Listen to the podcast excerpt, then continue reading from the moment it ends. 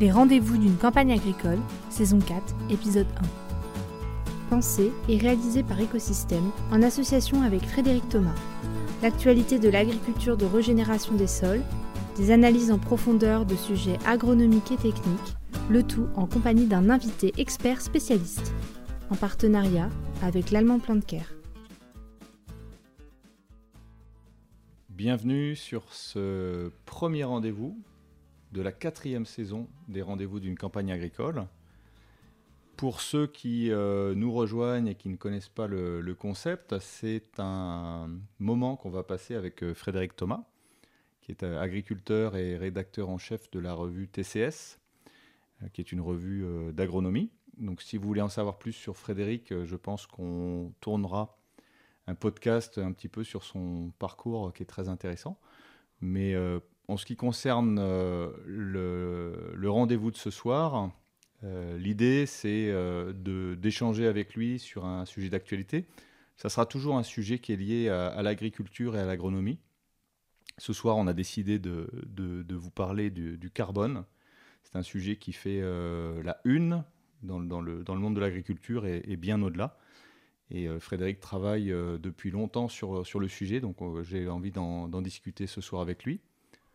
En deuxième partie, euh, comme à chaque fois, on va avoir un, invité. Ce soir, c'est Franck Bechler, qui est euh, lui aussi agriculteur et formateur, et qui est en quelque sorte un des associés de Frédéric Thomas. C'est pas tout à fait vrai, mais euh, on en discutera. Et puis en troisième partie, bah, ce sera une, discussion à trois, justement sur qu'est-ce que ça peut être qu'un écosystème de, production. Je tenais également à remercier l'allemand Care qui est notre partenaire et euh, grâce à qui on peut euh, réaliser euh, ces, rendez-vous. Frédéric, bonjour. Bonjour Mathieu. Franck, bonjour. Bonjour. Alors si on va commencer sur, à parler un petit peu de, carbone, on a vu beaucoup de, publications sur la capacité de l'agriculture à stocker du, carbone euh, agricole dans les sols. On parle même maintenant de rémunérer les agriculteurs euh, dans leurs pratiques pour le faire. Et euh, aujourd'hui, on voit beaucoup d'industriels, d'agro-industriels investir dans des programmes de, stockage de, carbone. à la base du stockage du carbone, il y a ce qu'on appelle l'agriculture de conservation ou aujourd'hui l'agriculture de, régénération des sols. Euh, est-ce que tu peux nous, éclairer un petit peu sur euh, cet aspect du, carbone? Pourquoi est-ce qu'on est sur une agriculture qui stocke du carbone? Et pourquoi il y aurait une agriculture qui n'en stockerait pas? Disons que euh, c'est une vieille histoire. déjà, il y a une vingtaine d'années, on, avait déjà assez bien euh, regarder euh, la possibilité qu'avait l'agriculture, et entre autres l'agriculture de conservation, euh, dans la, conservation du carbone dans les sols. En fait, le travail du sol est, d'une certaine manière le moyen d'oxyder la matière organique et de ce fait encourage une minéralisation rapide et cette minéralisation permet euh, donc euh, de fournir des éléments minéraux et entre autres de l'azote qui va permettre aux, végétaux qu'on cultive de démarrer euh, vite, de pousser de manière assez vigoureuse au départ, mais on peut aussi avoir des pertes conséquentes. Et si on récupère des éléments minéraux, ça veut dire qu'il y a une déconnexion avec le carbone avec lequel, euh, lesquels ils étaient, euh, euh, disons, stockés dans le sol. Et donc, à l'époque, on avait un scientifique américain qui s'appelle Donald Rekowski qui nous avait montré très clairement que lors d'un travail du sol, on avait des émanations de, de CO2 assez importantes. Et d'ailleurs, il comparait le travail du sol à, ou l'ouverture du sol à l'ouverture d'une bouteille de champagne avec euh, des, sorties, de, des sorties de CO2. Donc à, partir de ce moment-là, euh, lorsqu'on a vu arriver euh, toutes les discussions sur la problématique changement climatique, les quantités de carbone, de CO2 qui augmentent dans l'atmosphère, on a commencé à sentir que l'agriculture de conservation pouvait être un, un outil assez intéressant pour limiter les émissions, voire éventuellement rentrer du carbone supplémentaire dans les sols quand on parle de, carbone, de sortie, donc si on, si on schématise, euh, c'est la création de la matière organique qui va venir séquestrer du carbone atmosphérique euh, dans euh, la végétation, puis dans le sol sous forme de, matière organique.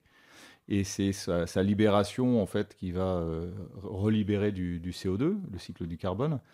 si on veut parler un langage plus, enfin, dont on a plus l'habitude, un langage plus agricole, bah, c'est en fait une histoire de, matière organique. Euh, ce, cycle du carbone, euh, est-ce que euh, c'est, est-ce qu'il faut à, tout prix séquestrer du carbone dans les sols? Qu'est-ce qui se passe si j'en séquestre beaucoup et que j'en relargue pas? En quoi est-ce que l'agriculture de, conservation va avoir un, impact sur cette, sur cette balance-là en fait? Ce que j'ai envie de te, de te demander, c'est comment est-ce qu'on peut relier euh, cette problématique carbone et la fertilité? Disons que euh, il faut parler matière organique, mais il faut aussi avant tout parler photosynthèse. Et donc euh, la photosynthèse est le seul moyen de rentrer du carbone dans le vivant et dans le, dans le végétal. Et donc c'est un puissant moyen puisque euh, les plantes sont en moyenne constituées de 40 à 45% euh, de carbone à la tonne euh, dans, la matière sèche. Et donc ça veut dire que si on regarde une végétation quelconque qui fait une dizaine de tonnes de matière sèche, on a rapidement 4 tonnes de carbone devant nous. Donc c'est le premier ingrédient de, des végétaux. Et en fait ce carbone, c'est des ponts énergétiques qui vont permettre euh, d'alimenter en fait toute la vie. Euh, alors euh, c'est la vie sur Terre à travers nous qui allons consommer ou le bétail qui va consommer ce qu'on va produire et nous qui allons consommer le bétail derrière. Et après, ça va être la vie à la surface du sol ou la vie dans le sol qui va, entre guillemets, décomposer. Mais en fait, cette décomposition-là, c'est le moyen de tirer son énergie du système et on a des chaînes énergétiques qui se créent jusqu'à, jusqu'au retour du carbone dans l'atmosphère. Ça veut dire que en fait, il faut bien considérer qu'on est sur un système de bilan avec des entrées et des sorties. Et donc, euh, si on veut euh, augmenter la quantité de carbone dans le sol, ce qui est globalement souhaitable à plein de niveaux la rétention en eau, l'organisation, la porosité, l'organisation structurale, les flux de, fertilité, euh, l'activité biologique, j'en passe, des meilleurs, il va falloir qu'on ait des flux entrants sont importants et qu'on conserve des flux qui sortent, mais qu'on ait un équilibre positif entre entrée et sortie. Euh, l'agriculture euh, des 50 dernières années, avec beaucoup de travail du sol, avec des fertilisants en quantité, avec de l'irrigation, avec peu de couverture végétale ou beaucoup d'interculture nue, a plutôt été sur euh, un équilibre négatif qui a permis de sortir beaucoup de carbone. Là, on récupérait de la fertilité, mais on n'avait pas assez d'entrée pour équilibrer. On a vu les taux de matière organique descendre. Tandis que, à partir du moment où on s'oriente euh, en agriculture de conservation, on va limiter la, sortie, ou plutôt la ralentir en limitant le travail du sol. Et puis, on, généralement, grâce euh, à la couverture végétale, on va, euh, et aux rendements qui peuvent être assez conséquents, augmenter les entrées. Et donc, c'est ça qui va permettre d'avoir un équilibre positif et qui fait qu'on va être en croissance de matière organique dans le sol. Et si on est en croissance de matière organique dans le sol, on a les bénéfices agronomiques pour nous, mais on a en même temps une réduction de la quantité de carbone atmosphérique euh, par une forme de séquestration. Et effectivement, hein, c'est bien montré euh, en, termes de changement climatique et d'émissions de, gaz à effet de serre. Après, on y reviendra parce qu'il n'y a pas que cette histoire de carbone. Mais on, sait que les sols sont à la fois une source d'émissions de gaz à effet de serre quand il s'agit de déforestation, bah, de consommation euh, d'humus des sols, de dénitrification aussi, on y reviendra. Mais c'est en même temps, et c'est le seul puits de carbone c'est un puits de carbone d'ailleurs qui est extrêmement efficace, plus que, plus que l'océan. C'est-à-dire que si on a des changements d'usage des sols et que ces sols passent de émetteurs de gaz à effet de serre à séquestrateurs, ben, on, en fait, on a, on a un remède. Et c'est là où j'ai envie d'aborder un autre sujet c'est qu'aujourd'hui, euh, quand on regarde un, bilan de gaz à effet de serre, l'agriculture est rangée euh, dans la même catégorie que les autres activités humaines, c'est-à-dire que ben, pour nourrir euh, les quelques milliards d'humains qu'on est sur la planète, on utilise beaucoup d'énergie. cette énergie vient principalement de la fabrication des, engrais de synthèse. Et cette utilisation des engrais de synthèse, notamment de, l'azote, bah, produit aussi des gaz avec un, fort effet de serre. Et ce qui fait que euh, la production de notre alimentation participe euh, de cet effet de serre. Et je sais que, que, que c'est quelque chose en fait qui te, qui, te, qui te dérange euh, quelque part. Est-ce que tu peux expliquer un petit peu ton, ton point de vue sur le sujet? Alors, il y, a, il y a plusieurs choses qui me dérangent dans la manière dont les choses sont présentées.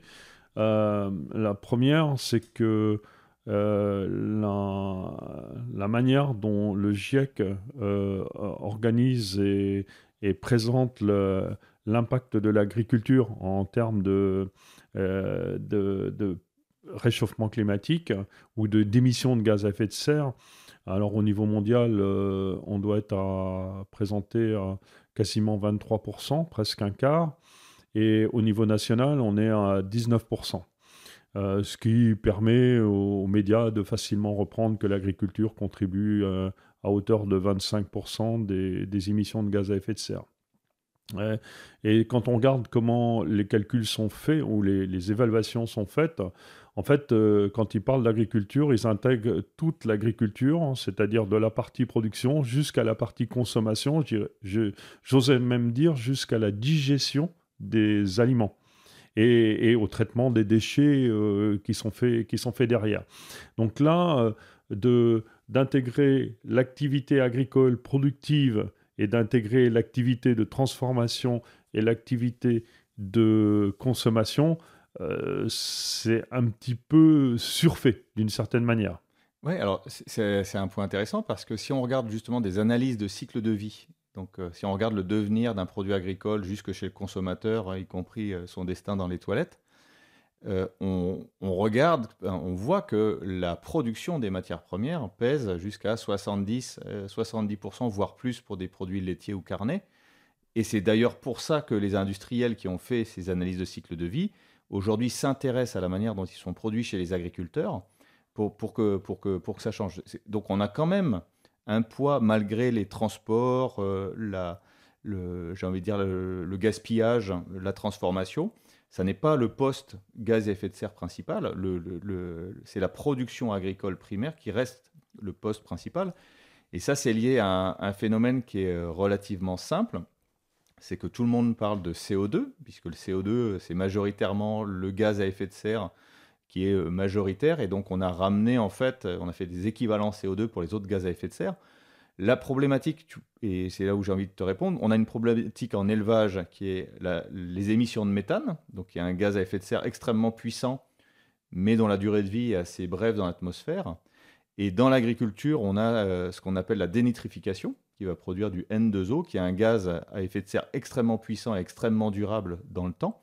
Et en fait, elle est là, l'empreinte, l'empreinte de l'agriculture. C'est-à-dire que euh, aujourd'hui, les systèmes sont euh, émetteurs. Donc, euh, Sol Capital, qui est une entreprise belge qui fait de la certification carbone et qui rémunère aujourd'hui les agriculteurs sur le, sujet, ont montré dans, dans leur panel qu'il y avait à peu près deux tiers des systèmes qui étaient émetteurs de gaz à effet de serre. Il y en avait un tiers qui séquestraient parce que comme tu l'as rappelé, ils avaient des pratiques de réduction de travail de sol, de couverture végétale, d'amendement organique, etc. Euh, mais en fait, ça, n'enlève pas cette problématique euh, d'azote. Alors, il y, a, deux problématiques sur l'azote. La première, c'est la dénitrification qui contribue à l'effet de serre. La deuxième, c'est que l'azote, c'est quasiment de, de l'énergie fossile pure. C'est fait à partir de gaz naturel. Mais en gros, pour produire un, kilo d'engrais azoté, il faut un litre de pétrole. Ouais, ça, on arrive sur un, sujet, euh, un sujet très vaste et, intéressant à ce niveau-là. Euh, Le, protoxyde d'azote est effectivement extrêmement radiatif. Hein. on est quasiment à 300 CO2. Hein. si on met un, protoxyde d'azote, on a un équivalent de 300 CO2, 298 derrière. Donc c'est vrai que ça, ça fait monter très rapidement le, bilan. Ensuite, euh, euh, l'agriculture en émet et tout dépend comment on va gérer les choses. Euh, en matière de gestion d'effluents d'élevage, la manière dont les effluents sont traités, sont épandus et sont incorporés au sol ou à la végétation va changer énormément au niveau de l'ammoniac, hein, ça on le sait, mais on pressent que ça va jouer à peu près de la même manière au niveau du protoxyde d'azote. Euh, j'ai un peu l'impression qu'on euh, on prend tout le temps euh, la plus mauvaise école ou les plus mauvais exemples. en matière de protoxyde d'azote et de méthane, il y a énormément de, de, lagunage, il y a énormément aussi de stations d'épuration qui sont fortement émettrices. Il ne faut pas qu'on oublie non plus, hein. c'est une forme d'élevage, ça. Après, dans l'application des engrais, euh, alors, euh, ok, les engrais, euh, c'est de l'énergie, sachant que une grande partie des, fabricants d'azote européens sont en train déjà de réfléchir et de travailler sur la fabrication d'engrais azotés qui est très énergivore à base de si on prend Yara, ils travaillent sur l'hydroélectricité. Euh, ou travailler sur euh, de l'éolien, comme on est sur de l'énergie intermittente, en fait, on, peut arriver à, produire de l'énergie, de, de l'azote autrement. Hein. Donc, mais ils sont en train d'y réfléchir. Euh, alors la majorité aujourd'hui sont sur du gaz, et on voit bien les problèmes que c'est en train de causer. même il y a certaines entreprises qui sont en train de se dire le gaz est trop cher, on arrête de produire de l'azote et qui risquent de nous poser quelques difficultés donc euh, en début d'année prochaine. Euh, ceci étant dit, la partie émission, si on est dans une forme d'agriculture de conservation bien montée, avec des résidus importants à la surface du sol, et avec une surface de sol qui est chroniquement en, sous, en, carence en azote, il y a quand même des grandes chances qu'on qu'on ait une majorité d'azote qui reste dans le système et qui s'envole pas. Alors c'est sûr que si on est sur des applications printanières, sur des sols qui sont battus, euh, qui, qui, sont presque une petite, qui ont presque une petite couche de boue à la surface, bah, on aura forcément des émissions, des émissions importantes, voire même un, lessivage avec l'érosion que l'on aura. Euh, la, la, la, manipulation de l'azote euh, est, quelque chose, on le, connaît très bien en matière d'élevage, on le sait très bien si, on manipule de, l'urée, on, on manipule de, de, des nitrates. Euh, c'est la manière dont on épand le, le, réceptacle qui va, vraiment impacter sur ce que l'on va perdre. Euh, je pense que ça va être à peu près pareil pour le, pour le N2O. Merci Frédéric. En fait, ça, rejoint un peu le, constat qu'on peut faire. Aujourd'hui, il y a différentes euh, modélisations bah, de dynamiques de gaz à effet de serre en agriculture. Euh, en France, c'est donc la, méthode, le label bas carbone avec la méthode grande culture qui a été mise au point. Et ce qu'on peut constater euh, qui est intéressant, c'est que euh, autant euh, les, entrées de carbone dans le système sont, peut-être que parfaitement est un mot trop, trop fort, mais sont, sont bien paramétrées. On sait bien quand on va retourner des résidus, des matières organiques, des couverts au sol, la quantité à la fin de carbone stable qui va rester. Donc ça, c'est une partie de l'équation qui est, qui, est, qui est, tout à fait bonne. Sur cette question de la dénitrification, là où je te rejoindrai, c'est que c'est qu'effectivement, euh, aujourd'hui, on prend une espèce de moyenne mondiale à 1% des, engrais qui seraient dénitrifiés. Euh, comme tu l'as dit, on sait que ça dépend avant tout du climat, mm. puis ça dépend euh, de la nature des sols, puis ça dépend des pratiques, etc. Donc il y, a un gros boulot. Alors là où je te rejoindrai peut-être pas tout à fait, c'est produire de l'azote avec de l'éolien si on devait assurer la, sécurité alimentaire mondiale en produisant euh, de l'azote avec de l'éolien, euh, je pense que tout le monde ne mangerait pas à sa faim. Mais ça, c'est un, avis personnel. Merci pour cet éclairage. Alors, maintenant, si on s'intéresse un peu plus à, l'économie, avec cette aujourd'hui l'Eldorado carbone, les agriculteurs qui ont été en difficulté ces dernières années. Alors c'est en train de changer là peut-être, tant mieux, avec les, les prix remontent, mais est-ce que est-ce qu'on a raison de croire en un Eldorado du certificat carbone? Est-ce qu'en en fait on va être payé pour ça? Est-ce que ça représente beaucoup? Comment est-ce que tu vois cet outil carbone dans, dans ton approche systémique? Alors avant de répondre à, ta question, euh, j'aimerais bien revenir sur, euh, sur le sujet de, de l'azote.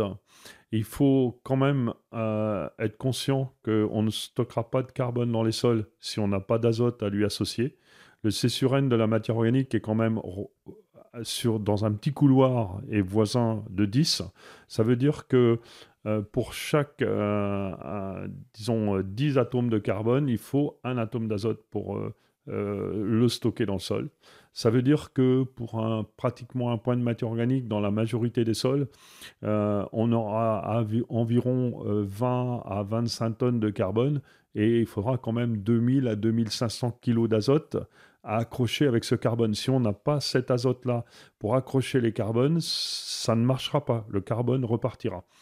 Il faut dire aussi, euh, et ça c'est toute l'ambiguïté des débats autour de l'agriculture, que euh, on consomme aujourd'hui globalement autant d'énergie en agriculture, engrais compris, fuel compris, euh, chauffage des serres compris, qu'on en consommait en, en 1800. Simplement, en 1800, la totalité d'énergie, c'était de l'alimentation pour les agriculteurs, c'était de l'alimentation pour les animaux de trait, etc. Mais quand on regarde euh, la consommation d'énergie pour l'agriculture mondiale, on n'a pas changé globalement la quantité. Il y a simplement eu des transferts euh, et les engrais font partie de la grosse quantité énergétique avec euh, le reste de l'énergie dans les tracteurs, les serres, etc. Par contre, grâce à ça, on a quand même plus que doublé, voire presque triplé la productivité. Ça veut dire que si on, il y a un moment, il faut accepter, si on veut faire tourner la machine énergétique et la machine production, d'injecter une énergie sous forme d'engrais, sous forme de fuel, pour en retirer, si on reste sur la partie céréalière, entre 4 et 5 unités énergétiques. Par contre, c'est bien ça le paradoxe, si on n'a pas cette énergie-là, qui aujourd'hui est beaucoup plus fossile, on n'arrive pas à retirer l'énergie qui peut être utilisée à l'autre bout. Donc, euh, euh, c'est vraiment toujours regarder les choses en matière de, bilan et, l'énergie est très intéressante à ce niveau-là. Pour en revenir à ta question d'Eldorado, euh, je ne pense pas qu'il faille croire à l'Eldorado. même moi qui a, entre guillemets, passé presque 20 ans à faire, euh, à attendre et à faire la promotion du jour où on arrivera à toucher un petit peu de rémunération pour euh, conserver du carbone ou décarboner d'autres entreprises. Euh, c'est très bien que aujourd'hui les premiers certificats arrivent. ceci étant dit, faut considérer que c'est un petit peu la cerise sur le gâteau ce sont que les modèles agricoles qui seront bien montés, qui pourront euh, être séquestrateurs. Et en fait, il y aura, il y aura un lien assez fort entre la, capacité agronomique, la performance euh, euh, économique et la capacité d'aller chercher un bonus. Il faut vraiment le regarder comme une forme de bonus en matière de certificat carbone. Merci pour ce, merci pour ce point-là. Euh, il y, a également aussi une déconnexion qu'on peut observer euh, à l'heure actuelle entre la volonté de la société ou des industriels de transformer l'agriculture. Donc, euh, les, systèmes dont tu fais la promotion depuis une vingtaine d'années ben, sont arrivés maintenant en, mainstream, j'ai envie de dire chez beaucoup de chez beaucoup d'acteurs euh, politiques, d'acteurs euh, industriels, d'acteurs économiques. Donc en fait, il y a une volonté de transformer l'agriculture, mais on n'a pas demandé aux agriculteurs s'ils avaient envie eux de, de, le faire. Et comment est-ce que tu, analyses en fait la situation de l'agriculteur aujourd'hui face à cette demande extrêmement forte de la société? On est à une période assez intéressante à tout point de vue. premièrement, euh, quand je, je, regarde ou j'écoute ou je lis euh, et que j'entends toutes ces, ces, entreprises, ces industries euh, qui disent on, on, va être neutre carbone en, en, 2030, en 2035, en 2050, j'ai une petite inquiétude parce que en fait, euh, ça reste des gens qui transforment, qui utilisent de l'énergie et euh, il n'y a aucun moyen. Ils peuvent optimiser certaines de leurs chaînes, limiter certains de leurs transports, etc. Mais ils, seront toujours dans la transformation, ils seront toujours consommateurs d'énergie et ils seront toujours émetteurs. Et donc, euh, les seuls qui sont capables de, de capter du carbone dans le système, c'est ceux qui gèrent la photosynthèse. Il n'y a que ceux qui gèrent la photosynthèse. Alors, euh, il y a les Norvégiens qui sont en train de réfléchir à être capable, une machine capable de capter le carbone et de pouvoir l'injecter dans leur ancien puits de pétrole. Mais mis à part ça, c'est la photosynthèse qui est la plus efficace parce que je reviens sur euh, la, composition du végétal, c'est au moins 40% de carbone. Et donc, euh, eh bien, qui gère la photosynthèse? C'est les agriculteurs. Et donc là, on, va euh, retrouver euh, une certaine position de, leadership. alors, euh, on a déjà une position de leadership en tant que production de la nourriture, mais ça a tellement été banalisé et on est suffisamment éloigné des dernières crises alimentaires, au moins pour euh, notre zone occidentale que les gens s'en rappellent pas. Euh, mes parents s'en rappelaient, mais nous et les gens, la majorité des gens aujourd'hui, s'en rappellent pas.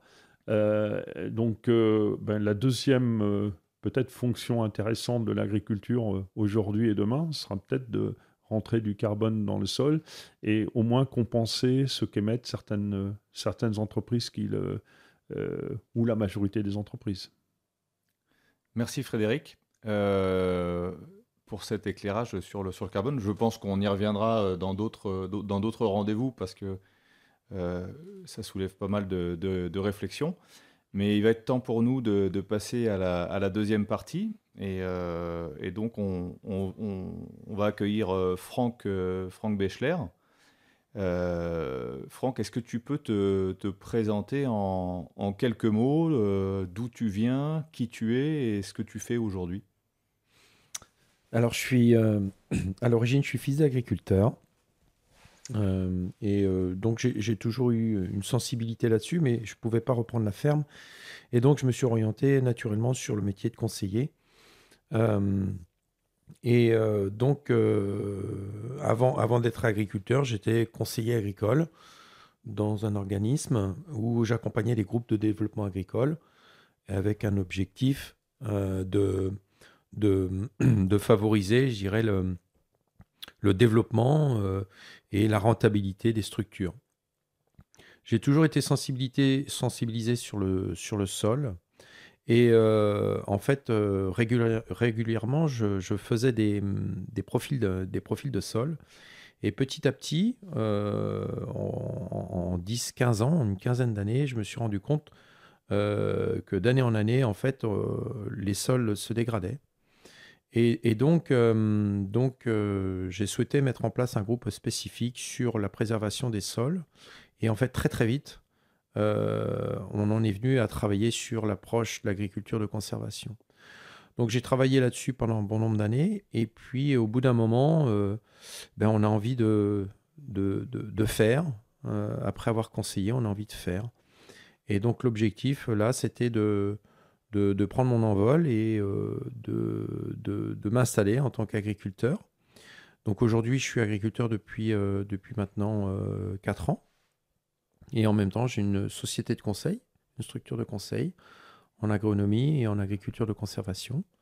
Et donc, je, je, lis l'utile à l'agréable et je m'appuie aussi sur la ferme hein, pour, pour mettre en application les choses que je dis et, et regarder aussi ben, les choses qui ne marchent pas et ce qui me permet d'être beaucoup plus pertinent en fait dans l'approche et le conseil. Alors juste avant qu'on commence cette émission, on discutait tous les trois en buvant un, un verre. Et euh, donc tu connais Frédéric, euh, je crois, de, longue date. Et puis quand il, quand il t'a dit en fait euh, bah, que tu allais t'installer dans le, dans le Loir-et-Cher, mmh. il a dit ah, bah, c'est super, etc. Mmh. Et puis quand il s'est aperçu que tu allais t'installer juste à côté de sa ferme, il s'est dit bah, soit il est complètement crétin, parce que en fait ça fait partie des, pires terres de France, tu pourras revenir dessus. Euh, soit il est très malin, et je pense que c'est la, deuxième, c'est d'être installé euh, pas très loin de, Frédéric. Mais euh, est-ce que tu peux nous expliquer pourquoi tu es allé volontairement t'installer dans un secteur, osons le dire, pourri, que sont les, qui est la Sologne hein. Si en Sologne il y a des arbres, c'est pas pour rien. C'est quelque chose qui est des sols qui sont à la fois extrêmement humides en hiver et extrêmement séchants en été. C'est extrêmement difficile de, produire avec une forte pression d'ailleurs de, du gibier, des sangliers. Et en fait, euh, euh, comment tu as fait euh, pour venir t'installer sans forcément beaucoup de capitaux hors cadre familial, comme on dit de, nos jours En fait, quelle est l'orientation, quel est le business model que tu as pris pour que ça, que ça puisse fonctionner? Ça s'est fait un peu, un peu naturellement. Je connaissais Frédéric déjà parce que, parce que j'étais le conseiller euh, du secteur, donc euh, je connaissais déjà euh, son approche et, et, donc petit à petit, ben, on, a pu, on, est venu aussi s'inspirer de ce que faisait Frédéric avec le groupe avec lequel je travaillais. Donc je, je connaissais déjà l'organisation un peu de, de, la ferme. Et puis donc après, ben, l'installation, ben, hors cadre familial, sans aide JA, pas d'aide.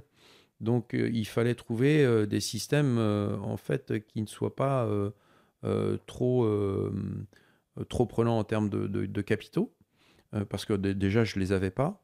Donc déjà rentrer, enfin s'installer sur une exploitation agricole en Sologne, on sait déjà qu'on part sur peut-être un niveau de fertilité très très bas, mais par contre on sait que ça va pas nous coûter très très cher à la mise en place.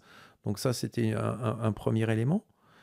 Et puis euh, après, euh, le deuxième élément, c'est que hum, on commençait déjà avec Frédéric, à travailler ensemble. C'est-à-dire que je venais superviser un peu euh, les terres lorsqu'il n'était pas là. Et en fait, l'entente s'est fait petit à petit, on va dire intuitivement, parce que ça matchait entre nous. Et, puis moi, je voulais surtout m'installer sans bâtiment et sans matériel. Euh, par des soucis justement financiers. Et donc euh, le fait de venir euh, à côté de la ferme de Frédéric, ça nous a permis de constituer une organisation basée sur le système d'entraide et qui me permet d'avoir la jouissance de, matériel que je n'aurais jamais pu m'offrir, surtout avec 70 hectares. Il est hors de question d'investir dans du matériel avec 70 hectares. Donc, euh, et puis en, même temps, moi, euh, par ce système d'entraîne, ça me permettait de venir en appui euh, sur la ferme de Frédéric pour aider et complémenter, je dirais, les activités sur la ferme. Alors ça, c'est un sujet sur lequel j'aimerais bien qu'on revienne en, troisième partie, l'écosystème humain que vous avez mis en place. Mais euh, si on parle maintenant de ton système de production, donc euh, j'allais dire euh, jeune agriculteur, mais plus si jeune que ça, pas forcément avec des capitaux, qui doit s'installer chez Frédéric, qui est un, céréalier Sologno. tu es parti sur quoi et quelle était ta stratégie? Alors, avant, de, avant de changer de, boulot, j'avais dit aux agriculteurs avec qui je travaillais, euh, qui étaient tous partis dans cette approche agriculture de conservation. Au bout d'un moment, on, capitalisait pas mal de références. Et à un moment, je leur ai dit, il est possible que dans bon nombre de situations, euh, la réintégration de l'élevage dans les systèmes soit une piste très intéressante. Et euh, en fait, donc j'ai commencé à, rechercher, à faire des recherches là-dessus. Et puis, puis est venu un voyage qui a, qui a pas mal scellé les choses avec l'association Base, où on est parti aux États-Unis. Je savais que j'allais voir des choses intéressantes. qui, qui, n'étaient pas forcément calcables chez nous, mais en tout cas s'inspirer de certaines choses. Et en fait, j'ai vu qu'il travaillait beaucoup avec l'animal euh, de façon euh, très pertinente, euh, dans, une, dans une dynamique.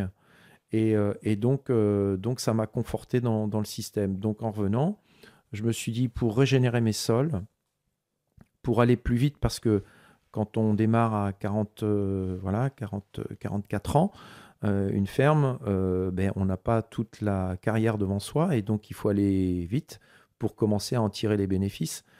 Et donc, je pars du principe que en intégrant l'élevage dans ces systèmes de production en agriculture de conservation, ça va me permettre de dynamiser les flux de carbone, de me forcer à produire de la biomasse différemment, de changer de paradigme au niveau de la production.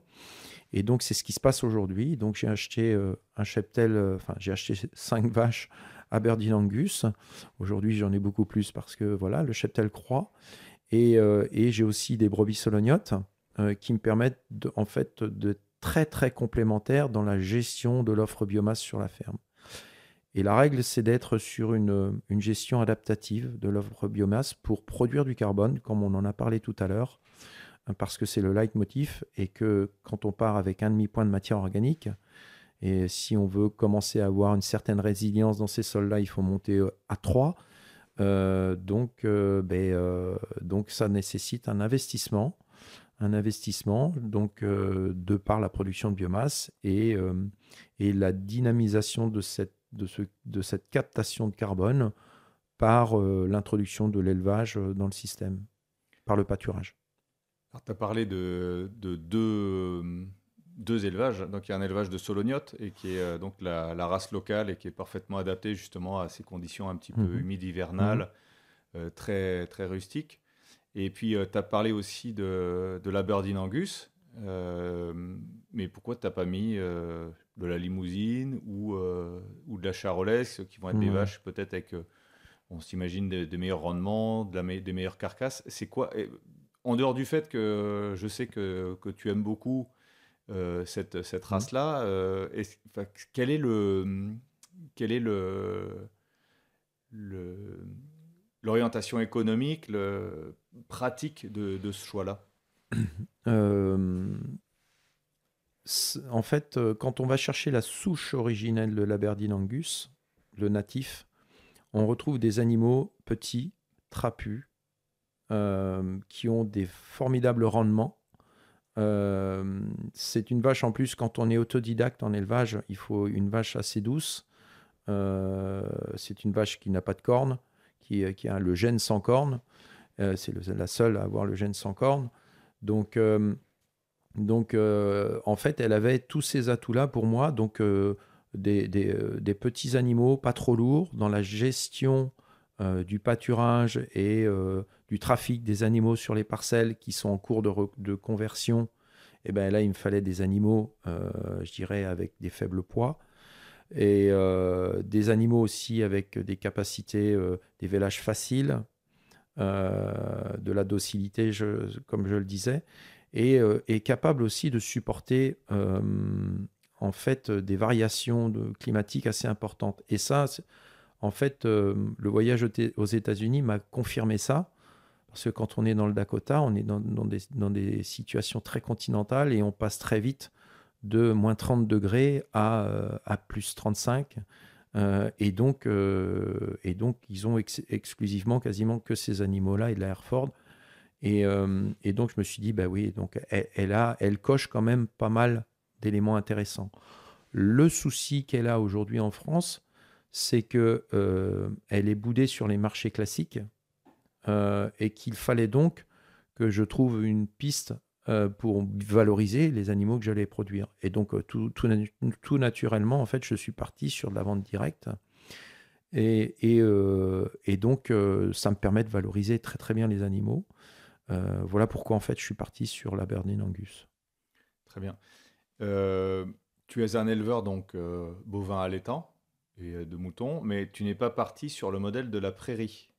Parce Mhm. qu'on voit bien, euh, enfin, pour l'instant, euh, rien ne te différencie d'un éleveur euh, du Limousin, euh, du Massif central. Or, en fait, tu n'es pas du tout parti sur un système avec de la prairie et des cultures. Tu es parti sur un, un paradigme qui est complètement différent, qui est d'arriver à produire de la biomasse toujours et tout le temps. Euh, Est-ce que tu peux nous dire comment ça fonctionne? Alors, je sais qu'en plus, c'est très évolutif, c'est-à-dire que ça, que ça change, tu t'adaptes beaucoup à l'année, tu, vois beaucoup de choses et tu changes ton système. Mais aujourd'hui, l'équilibre de ton système, donc production grain et production euh, viande, il, marche comment agronomiquement? C'est quoi le... Alors, avant de parler de le- de l'entrée agronomique, il y a aussi l'entrée financière. C'est-à-dire que j'ai pu m'installer parce que j'ai contractualisé une MAE, C, euh, en évolution prairie. Donc, ça va un petit peu à l'encontre de l'approche dont tu parles, mais je vais m'expliquer, je vais expliquer pourquoi. Donc, en fait, euh, c'était le feu vert, euh, le feu vert pour que les banques, euh, la banque me suive. Donc, on est parti là-dessus. Donc, il a fallu, sur les 70 hectares, remettre de la prairie temporaire pour arriver au fameux 50%, un peu plus de 50% de la surface en prairie. Sauf que je me suis très vite rendu compte euh, que euh, l'approche prairiale n'est pas forcément la plus résiliente dans nos systèmes. On parle, on parle souvent de oui, les prairies, c'est super parce que ça, ça génère de la biodiversité, on stocke du carbone. Sauf que dans des sols pauvres, une prairie ne produira pas plus euh, qu'une céréale en tonnage de biomasse. Donc chez, nous, c'est quasiment calé. hein. C'est-à-dire que si je suis capable de faire 35 quintaux en triticale, je ferai 3 tonnes et demie de matière sèche en prairie. Et le pire de tout ça, c'est qu'on ne le fait pas sur 365 jours. On va le faire, en gros, euh, on va dire de, début octobre ou mi-octobre euh, jusqu'au 15, au 15 juin. Et à partir du 15 juin, en règle générale chez nous, les prairies sont paillasses. Et d'ailleurs, les systèmes conventionnels qu'il y a autour, euh, à fourrage, à partir du, du 10-15 juin, les animaux en prairie, parce que en fait, les prairies ne fonctionnent plus.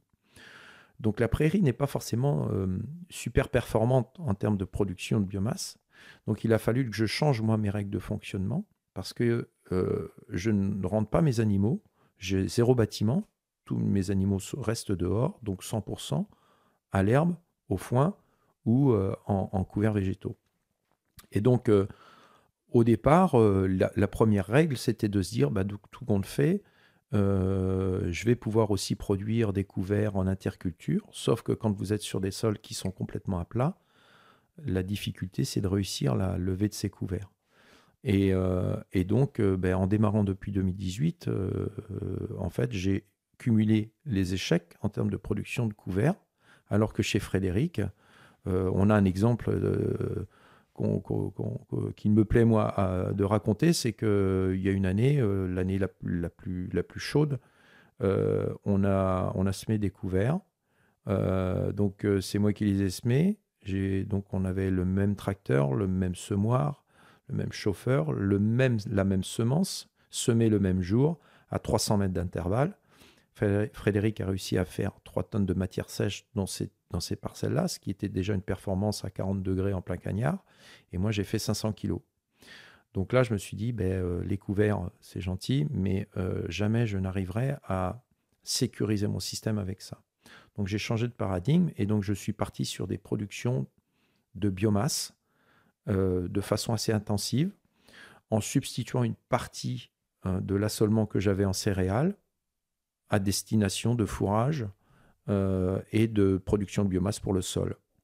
Et là, ça m'a permis de tout de suite monter mon, système beaucoup plus vite.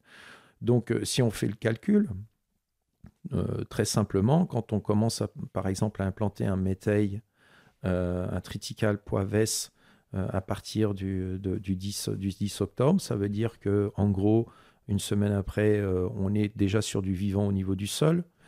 Et euh, vous emmenez ça jusqu'au printemps. Euh, et au printemps, euh, donc ça vous donne un stock stratégique de sortie hiver si jamais les prairies démarrent tard ou si le printemps voilà, tarde à arriver.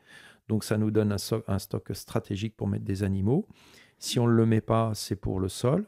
Et la première priorité, c'est de faire cette ration-là pour le sol. Et tout de suite après, on vient ressemer une production fourragère, euh, soit un biomax, comme on connaît, donc un mélange multi-espèces, et qui est là vraiment semé dans les meilleures conditions, puisque c'est l'époque où on peut semer des maïs ou des tournesols, donc on a des super conditions pour faire de la biomasse, ou, du sorgho, je fais du sorgho fourragé. Et là, ça va me permettre d'avoir un stock stratégique à partir, on va dire, de la fin juin, euh, pour pouvoir faire pâturer mes animaux durant tout l'été, alors que les prairies ne fonctionnent plus. Ce qui fait que ça, je peux faire pâturer ça euh, du sorgho multicoupe deux à trois fois tout au long de l'été. Là, on arrive au dernier, au dernier pâturage et on va pouvoir ressemer derrière les sorgho euh, ce qui me permet d'avoir, euh, euh, de, ne pas avoir déstocké le, foin que j'ai pu mettre de côté pour l'hivernage et d'avoir régénéré mes sols de façon super performante. Mais il faut bien comprendre aussi que je suis obligé de substituer une partie de la surface dédiée aux céréales pour le faire. Voilà. Donc, mais aujourd'hui, dans le système que j'ai mis en place avec le contexte pédoclimatique du secteur, je n'ai pas trouvé d'autre solution que de passer par cette voie-là pour dynamiser mon système et, capitaliser en carbone. Excepté cette année, où, euh, ben, comme on a eu de l'humidité euh, après récolte, on a pu mettre en place des couverts, donc on en profite. C'est pour ça que je dis que souvent qu'on est sur du, la gestion adaptative en fait de l'offre biomasse. Et donc euh, ben là, c'est une domaine. On va repartir sur les couverts végétaux avec les animaux. Euh, et il va me rester encore de la prairie sur pied, du stock sur pied, parce que comme j'ai débrayé sur les fourrages, ça, a permis de, à la prairie de se régénérer tranquillement. Et donc aujourd'hui, je suis assez serein. Euh, là où il faut faire attention, et de temps en temps on me dit, on me dit l'inverse, mais c'est en fait de bien comprendre dans le système dans lequel on est, dans le contexte pédoclimatique que l'on est, et de l'offre biomasse maximum que notre sol est capable de nous fournir. Et donc le nombre d'animaux, le nombre du GB hectare doit se calquer, et j'insiste là-dessus, doit se calquer sur l'offre biomasse. Parce que si on, cherche à intensifier le, nombre du GB à l'hectare, très très vite en fait euh, dans ces systèmes-là, on devient euh, fragile et, euh, donc, assez souvent, on doit en fait importer de la biomasse extérieure. Et dans ces situations-là, en fait, très souvent, c'est parce que si on l'importe, c'est que ça va pas bien, qu'il fait sec, il fait sec partout. Et donc, la biomasse que l'on achète, en fait, elle, devient, on l'achète à des prix énormes. Et là, on n'est plus du tout résilient dans le système. Quoi. Donc, on est sur un fonctionnement très économe, bas coût, euh, très peu d'interventions matérielles. Les investissements sont faits sur le sol, sur les clôtures, sur la gestion de l'eau. Point. Voilà. Et euh, je dis souvent qu'en fait, au jour d'aujourd'hui, ce que je comprends de mon, de mon exploitation, c'est que je dois gérer deux MO, la gestion de la matière organique et la gestion de la main-d'œuvre pour que les deux switchent et, apportent le bénéfice au système. Et c'est pour ça, on y reviendra, c'est pour ça aussi euh, le fait de travailler avec Frédéric en communauté d'intérêt, comme on en parlera tout à l'heure, me permet de sécuriser aussi le système. Merci Franck. Est-ce que euh, le voisin a envie de, porter un regard sur euh, le système de Franck? Moi, je trouve que c'est extrêmement intéressant parce que on avait déjà rentré de l'élevage dans notre système avec euh, l'arrivée d'un autre collègue, euh, José, à partir de 2012-2013. Et on avait bien vu qu'il y avait énormément de bénéfices à, rentrer de, l'élevage. Alors, euh, je dirais les bénéfices, ils sont encore plus importants parce qu'on est dans une situation de, disons, comme tu l'as bien dit, Franck, pédoclimatique assez, assez serrée, assez tendue. Et historiquement, il y avait de l'élevage et aujourd'hui, il y a de la place, de, vraiment une place pour l'élevage. Mais on a déjà très rapidement glissé vers une forme un petit peu innovante, sans bâtiment, pâturage, pâturage découvert et pâturage 365 jours par an. Et en fait, on a presque adapté le concept qu'on avait d'agriculteur de conservation très céréalier.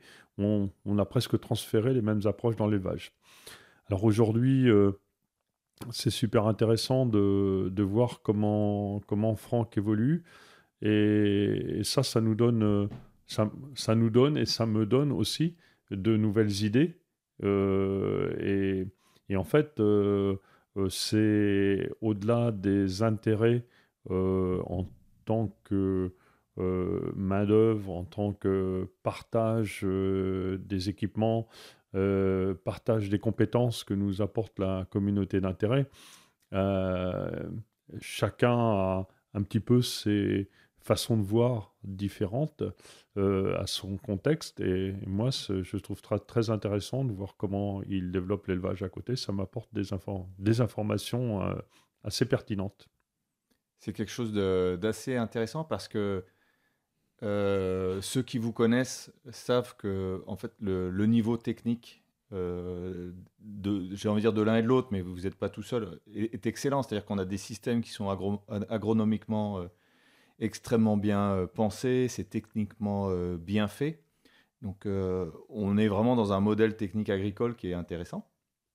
mais ce qui est encore plus intéressant, et c'est ça que j'aimerais aborder maintenant, c'est le côté humain. C'est-à-dire que on sait que dans un écosystème, c'est la diversité et le nombre de relations entre les individus qui peuplent un écosystème qui fait la stabilité et la richesse de l'écosystème. Et euh, on en parle quand on parle de matière organique, de résistance aux maladies, c'est des choses qui sont euh, connues euh, de, la, science et de l'écologie. Mais en gros, vous, avez appliqué exactement la même chose à votre système économique. Et c'est vraiment de, ça dont j'ai envie de parler. Quand on parle aujourd'hui de communauté, de production, etc., on pense tout de suite à des à des communautés un petit peu, euh, ce qu'on appelait avant euh, baba cool, etc., alternatives, hein, qui vont se retrancher de la société et vivre en collectivité. Euh, et vous, vous avez réussi à, former, en fait, pas une collectivité, mais une communauté d'intérêt. Mais qui, tu là, tu as juste abordé le sujet, qui n'est pas seulement économique et qui va, qui va beaucoup plus loin. Est-ce que, tu peux, est-ce que tu peux nous expliquer? Disons que j'ai euh, depuis longtemps hein, euh, la, la, façon, cette façon de voir. Hein, euh, lorsque j'ai animé un petit peu l'association base, pour moi c'est important que les gens, qu'on ait un, fonctionnement très horizontal. on, est, on était obligé d'avoir un président, on était obligé d'avoir un secrétaire, d'avoir des trésoriers, d'avoir une organisation. Mais après, dans le mode opératoire et le mode décisionnel, euh, je souhaitais que ce soit très horizontal et que ça copie un petit peu euh, bah, ce qu'on essayait de faire dans les champs. Euh, parce que tu l'as bien dit, c'est dans les champs, on essaye d'insérer le maximum de diversité. Et on voit bien que eh bien, graminées, légumineuses, crucifères, ça joue bien ensemble. Si on met que des légumineuses, ça va pas si bien jouer que ça. Si on met que des crucifères, ça va pas si bien jouer que ça. Et qu'il faut euh, le, bon équilibre. Et, donc, euh, c'est un petit peu de manière intuitive euh, la même chose qu'on a essayé de calquer dans notre organisation. Et, donc, il faut absolument que les, gens soient prêts mais les gens euh, aient des compétences et des fonctionnements qui sont différents. Alors, il euh, euh, faut faire un, effort au départ, parce qu'on a toujours tendance, quand on raisonne amis, de se rapprocher des gens qui pensent comme soi, qui fonctionnent comme soi, qui ont les mêmes envies, mais qui ont même les mêmes trous dans la raquette. Et, donc là, c'est vraiment quelque chose de, contraire, de contre-intuitif, aller chercher des gens très différents. Et c'est cette différence-là qui va compléter eh bien, le manque de compétences qu'on peut avoir sur certains, éléments, certains, certains dossiers. Donc ça, c'est pour nous vraiment un point important dans la manière dont on organise les choses. Ça, me fait penser à, autre chose. Aujourd'hui, les agriculteurs se plaignent beaucoup et c'est vrai que c'est difficile. La situation économique n'est pas forcément simple, ils ont peu de marge de manœuvre. Il y a la météo qui n'est pas, pas très favorable non plus euh, sur ces dernières années. Euh, là, on a une année un peu plus clémente. Mais euh, il y a aussi une part de leur faute, c'est-à-dire qu'aujourd'hui, on n'imagine pas la production agricole sans avoir accès à la terre. En fait, c'est une conquête de la, de la Révolution mmh. française et c'est un droit, la propriété privée, etc. Et c'est quelque chose d'intéressant. Mais on, constate souvent dans la campagne un peu une volonté de, bouffer le voisin. Et donc, il y a une perte d'énergie phénoménale. Euh, ça aboutit à des spécialisations ultimes et à des, euh, des, rotations extrêmement pauvres. De la spécialisation, moi je suis céréalier, moi je suis éleveur. Et ce que vous avez réussi à monter, en fait, c'est un, un, un, véritable euh, écosystème. Et, et Franck, la, la, question que j'aimerais te poser, donc tu as rejoint Frédéric Thomas, qui était quand même donc est quelqu'un qui est installé, si je me rappelle bien, depuis la cinquième génération sur, euh, sur une ferme, euh, qui était un, une, ferme sur laquelle on avait déjà un premier éleveur de, moutons, euh, José, il y avait une plateforme de compostage. Et en fait, comment est-ce que tu as réussi à t'insérer en tant que nouvel arrivant dans, dans l'écosystème? Ben En fait, ça a été très simple parce que on, a établi, on a regardé avec Frédéric, mais aussi avec José, euh, quelles étaient les, complémentarités, comme Fred le disait. Euh, qu'est-ce que je pouvais apporter, moi, en fait, à cet écosystème? Euh, Moi, je savais ce que pouvait m'apporter la ferme de Frédéric, l'infrastructure, un point de chute. Donc voilà, une, possibilité de, repli euh, pour du matériel éventuellement, des choses comme ça. Et, euh, en fait, euh, bah, moi, je suis venu compléter une partie du trou de la raquette avec cette approche, on va dire, entre guillemets, technique. voilà, sur la partie phytosanitaire, le conseil sur, sur ces approches-là. Et puis, cette possibilité de pouvoir euh, intervenir aussi euh, chez Frédéric par le système d'entraide quand lui ne pouvait pas euh, être là. Donc en fait, ça s'est fait naturellement tout ça. C'est assez, assez, curieux d'ailleurs. on n'a pas établi de contrat, c'est du contrat moral et du bon sens et de la confiance. et, et, on a tout intérêt à ce que ça tienne comme ça parce que, parce qu'en fait, il y va, moi, de, de ma de, de, ma la pérennité de l'exploitation, clairement. C'est-à-dire que si demain euh, je venais à me séparer du, système euh, dans lequel on est, il faut que je rachète du matériel, il faut que je rachète tout ça, et j'ai pas, pas de bâtiment, donc, euh, enfin, je veux dire que le système est, complètement obsolète et infaisable, quoi. Donc, en fait, on ne s'entend pas par la force des choses, on s'entend parce que, en fait, il y a une alchimie qui s'est passée euh, et, même si on est souverain, chacun chez soi, je teste des choses, on en discute. Des fois, je dis à Fred, tiens, je testerai ça. Bah, il me dit oui, fais-le. Puis il sait que, bon, bah voilà, si je me casse la gueule, bah, il saura qu'il faut pas faire. Et puis de temps en temps, c'est plutôt Fred qui fait. Je dis là, quand même, tu es culotté, bah, je le laisse faire. Et puis euh, il le fait, ça marche. Et bah, je dis, tiens, bah, je vais piquer l'idée. Et puis voilà. Et, euh, et, avec ça, et, à côté de ça, il n'y a pas que moi, il y a aussi les animaux qui, viennent dans l'écosystème. Et parce que c'est du vivant et que ça, ça nous inspire. Et ça inspire aussi l'exploitation à Fred. Parce qu'en fait, quelque part, depuis qu'il y a des animaux, il y a du métail qui se met en place. Et puis on se dit, bah tiens, euh, oui, on produit du métail, mais si on pouvait produire du métail pour les collègues autour. Et puis donc ça diversifie l'assolement, ça nous permet d'être plus résilients. Et puis on commence à penser autrement. Voilà. Oui, alors ça m'amène euh, une réflexion, euh, cette idée d'interdépendance. On, en discutait avant en parlant de, de contrat et, euh, de liberté. En fait, Frédéric a dit non, non, mais ça va, beaucoup plus, loin que ça. En fait, on n'est pas dans un contrat moral où on va rester avec l'autre par pure éthique ou pure bonté d'âme ou simple intérêt économique ou technique en voyant chez l'autre seulement l'intérêt, ce qui est la base de la pensée libérale. Mais tu dis non, non, en fait, on est, on est dans une cordée et en fait, on est beaucoup plus engagé que ça. Tu peux creuser? Oui. je voudrais, avant de, de creuser ce point-là, aller, aller plus loin sur le côté euh, voisinage, relation entre voisinage. Euh, pour moi, c'est c'est important d'intégrer en agriculture qu'on on a la chance d'être pratiquement l'une des seules activités où on n'est pas vraiment en concurrence avec ses voisins. À partir du moment où on est céréalier, on est éleveur classique. Alors c'est sûr, si on est paysan boulanger, si on est maraîcher, on va se retrouver sur le même marché. Mais euh, dans les activités que l'on a, euh, on n'est pas vraiment en concurrence en fait. Euh, si j'aide mon voisin à être plus performant, ça change rien chez moi. Je reste simplement peut-être que la gratitude de mon voisin, mais la gratitude de mon voisin, c'est déjà beaucoup. Et donc ça, c'est important. Et puis après, c'est de considérer que plutôt que d'aller chercher ou de faire en sorte que on agrandisse son exploitation, euh, eh bien, agrandir son exploitation, c'est prendre plus de risques, c'est d'avoir plus de travail, d'être obligé euh, d'augmenter son, son matériel, d'augmenter son besoin de fonds de roulement, etc.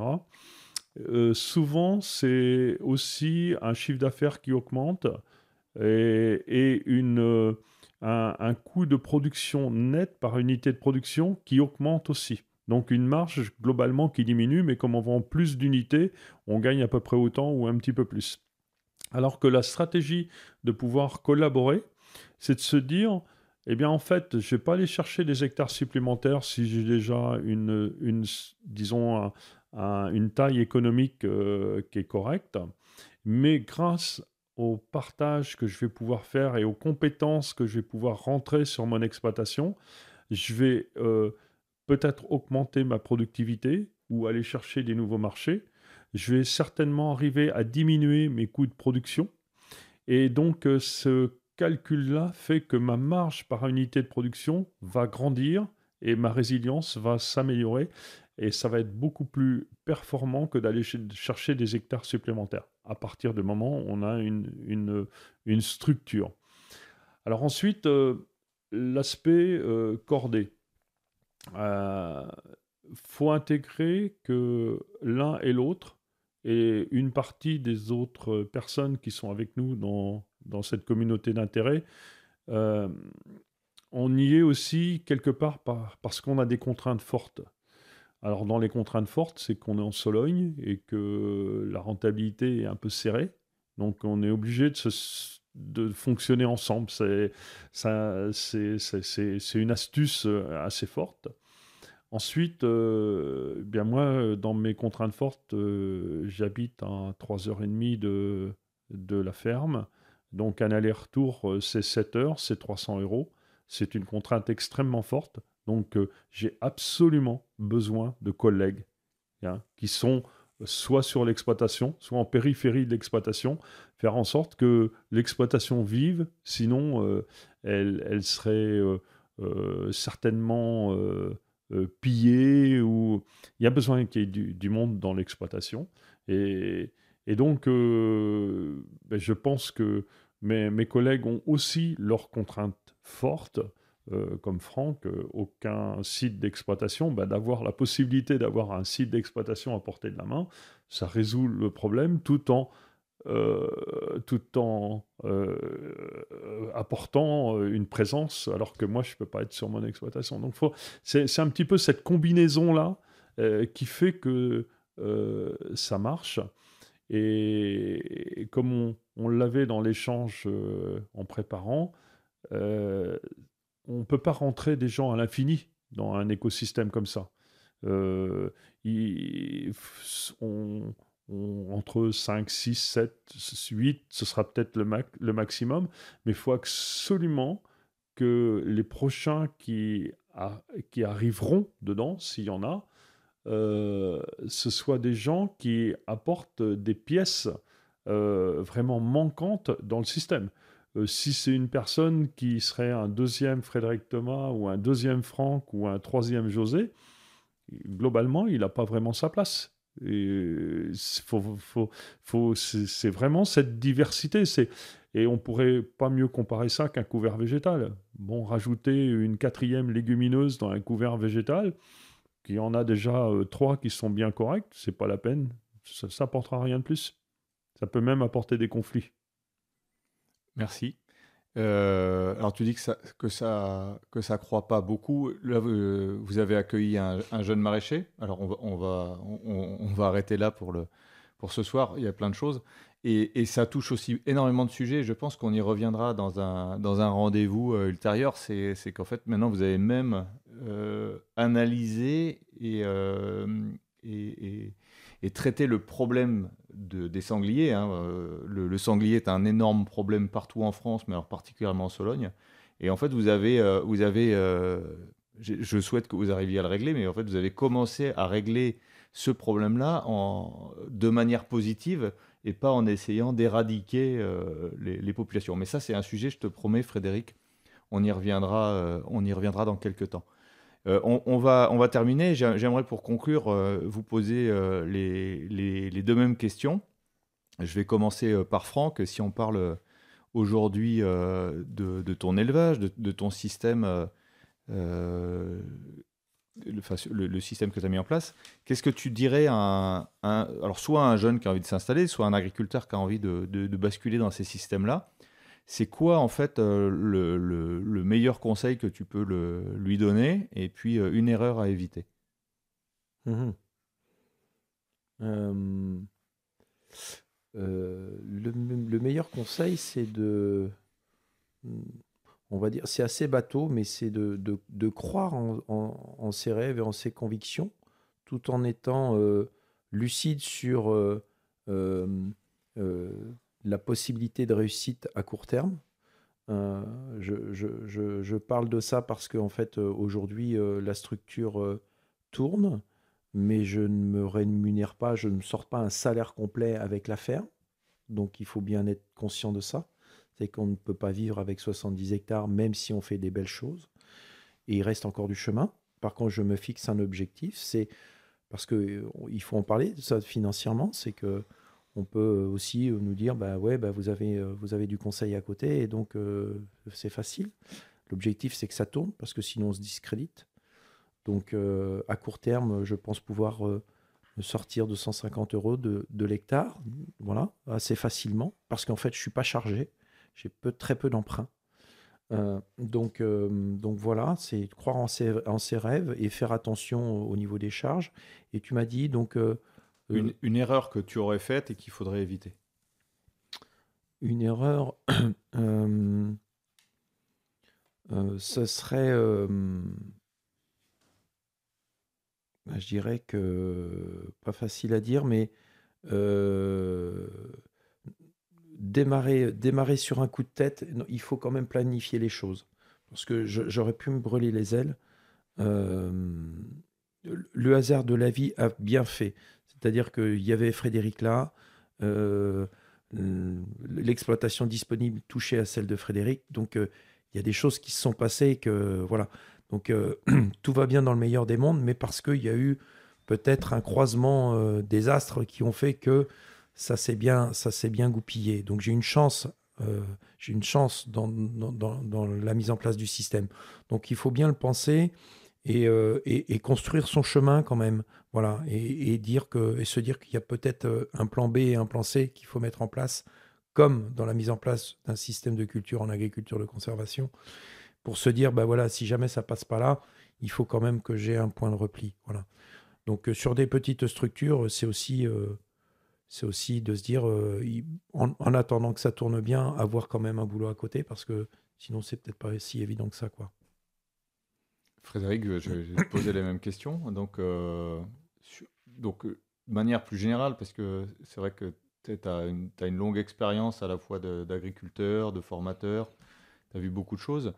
Euh, un, conseil à donner à, quelqu'un qui a envie de, se lancer, donc dans, avant d'arriver à l'écosystème de production, d'abord avoir des mmh. sols qui tournent et un système qui soit, qui soit, qui soit rentable. En fait, voilà, comment est-ce qu'on peut s'engager dans cette voie-là? Un conseil et une erreur à éviter Je dirais, comme l'a dit Franck, euh, c'est vraiment d'avoir envie, bah, pas, pas d'être rêveur, mais d'avoir envie au plus profond de soi-même, c'est de, le, sentir quelque part. Cocher la case, euh, je me sens dans la peau d'un agriculteur. Ensuite, prendre du temps pour visiter, participer à des travaux, être sur des fermes qui sont un petit peu similaires, voire des fermes qui sont différentes pour euh, se faire une idée, parfaire un petit peu son, son idée. Tu as utilisé le mot chemin qui, qui me paraît bien. Ensuite, euh, c'est d'être un peu opportuniste. Euh, faut, faut se laisser porter un petit peu. Et, et, si on est trop rigide, et on peut passer à côté de belles opportunités, alors on ne peut pas tout avoir en même temps. Et l'histoire de Franck est exceptionnelle parce que s'installer, comme tu l'as dit, dans les terres les plus pourries du département, euh, c'est fallait fallait quand même oser euh, le faire. Mais à côté, il y avait une énorme opportunité de l'écosystème. Donc quand il a hiérarchisé, il a favorisé l'écosystème, le challenge euh, par rapport à la qualité des sols. Alors qu'il serait installé euh, dans une très bonne zone céréalière du département, à quelques dizaines de kilomètres, il aurait eu peut-être des très bonnes terres, mais il n'aurait pas eu l'écosystème, le matériel, et, donc euh, sa réussite aurait peut-être été plus compliquée. Donc ce côté un peu opportuniste, je dirais, euh, après, être flexible. Être flexible parce que, en fait, malheureusement, on oblige les gens qui s'installent souvent à faire des plans. Et on fait un programme, on remplit des tableaux, on va faire telle culture, telle culture. Euh, moi, après 25 ans d'installation, euh, eh bien, ma foi, je refais trois fois mon plan euh, dans l'année, même des fois plus. Et, donc, il faut, faut, faut, avoir une certaine forme de flexibilité parce que le climat, va être changeant, parce que les opportunités vont être différentes, parce que les rencontres vont être là. Et donc, il euh, faut, faut, faut, être capable de bouger avec tout ça. Euh, je ne peux pas mieux comparer le métier d'agriculteur à marin. Euh, au large, quoi, les, ceux qui font les courses comme le vent des globes. si le gars veut vraiment imposer la ligne droite, qui est la ligne la plus courte entre les deux points, il risque de casser son bateau, il risque de couler, mais il gagnera pas la course. Quoi. Donc il faut, un peu se laisser porter et par les événements, tout en restant à la barre quand même. Hein. C'est... Ensuite, euh, dans les erreurs, alors une, peut-être une erreur une, pour moi très importante, c'est s'éloigner des idéologies. Euh, fuir ça. Faut écouter, faut s'inspirer d'un petit peu tout, mais on ne peut pas conduire une, une ferme, on ne peut pas conduire une activité agricole avec des idéologies. Euh, ensuite, euh, il faudra être prêt à, accepter de faire des erreurs. Et il y a des fois, on fait tout bien. On l'a vu pour les colzas cette année et, et ça marche pas. Ben, ma foi, ça, c'est de l'agriculture, ça aussi. Et tout ne marche pas toujours très bien, que ce soit en conventionnel, en agriculture biologique ou en agriculture de conservation. Et, une ferme est, est, un formidable outil euh, pour, euh, pour s'éduquer. Et en fait, euh, moi aujourd'hui, je dois remercier ma ferme parce que bah, ça a été un, vraiment les difficultés que j'ai rencontrées, les erreurs que j'ai faites, qui m'ont permis de, de, développer les compétences que j'ai aujourd'hui, parce que euh, j'ai su rebondir, j'ai su l'écouter, euh, j'ai su être flexible. Mais pas croire, pas être dans l'idéologie, pas être euh, vraiment droit et dire c'est ça, je veux faire ça. Non, il y a des moments il faut savoir un peu. Donc souvent un agriculteur peut être comparé à un marin. Merci Frédéric et merci Franck. On va, on va s'arrêter là pour, pour ce, rendez-vous. Merci, merci à tous les deux. Alors, je vous donne rendez-vous le mois prochain. Alors, on, va, on, restera avec Frédéric et puis notre invité sera Olivier Corr, qui est un spécialiste du sol et de la microbiologie du, sol. Et donc, on, s'intéressera plus à, à, ce qu'est l'activité biologique et comment est-ce qu'en fait elle peut, elle peut rentrer comme outil au service d'un système performant. Si, euh, euh, les sujets vous intéressent de l'agroécologie, la régénération des sols, N'hésitez pas également à suivre notre, notre podcast L'écho des campagnes.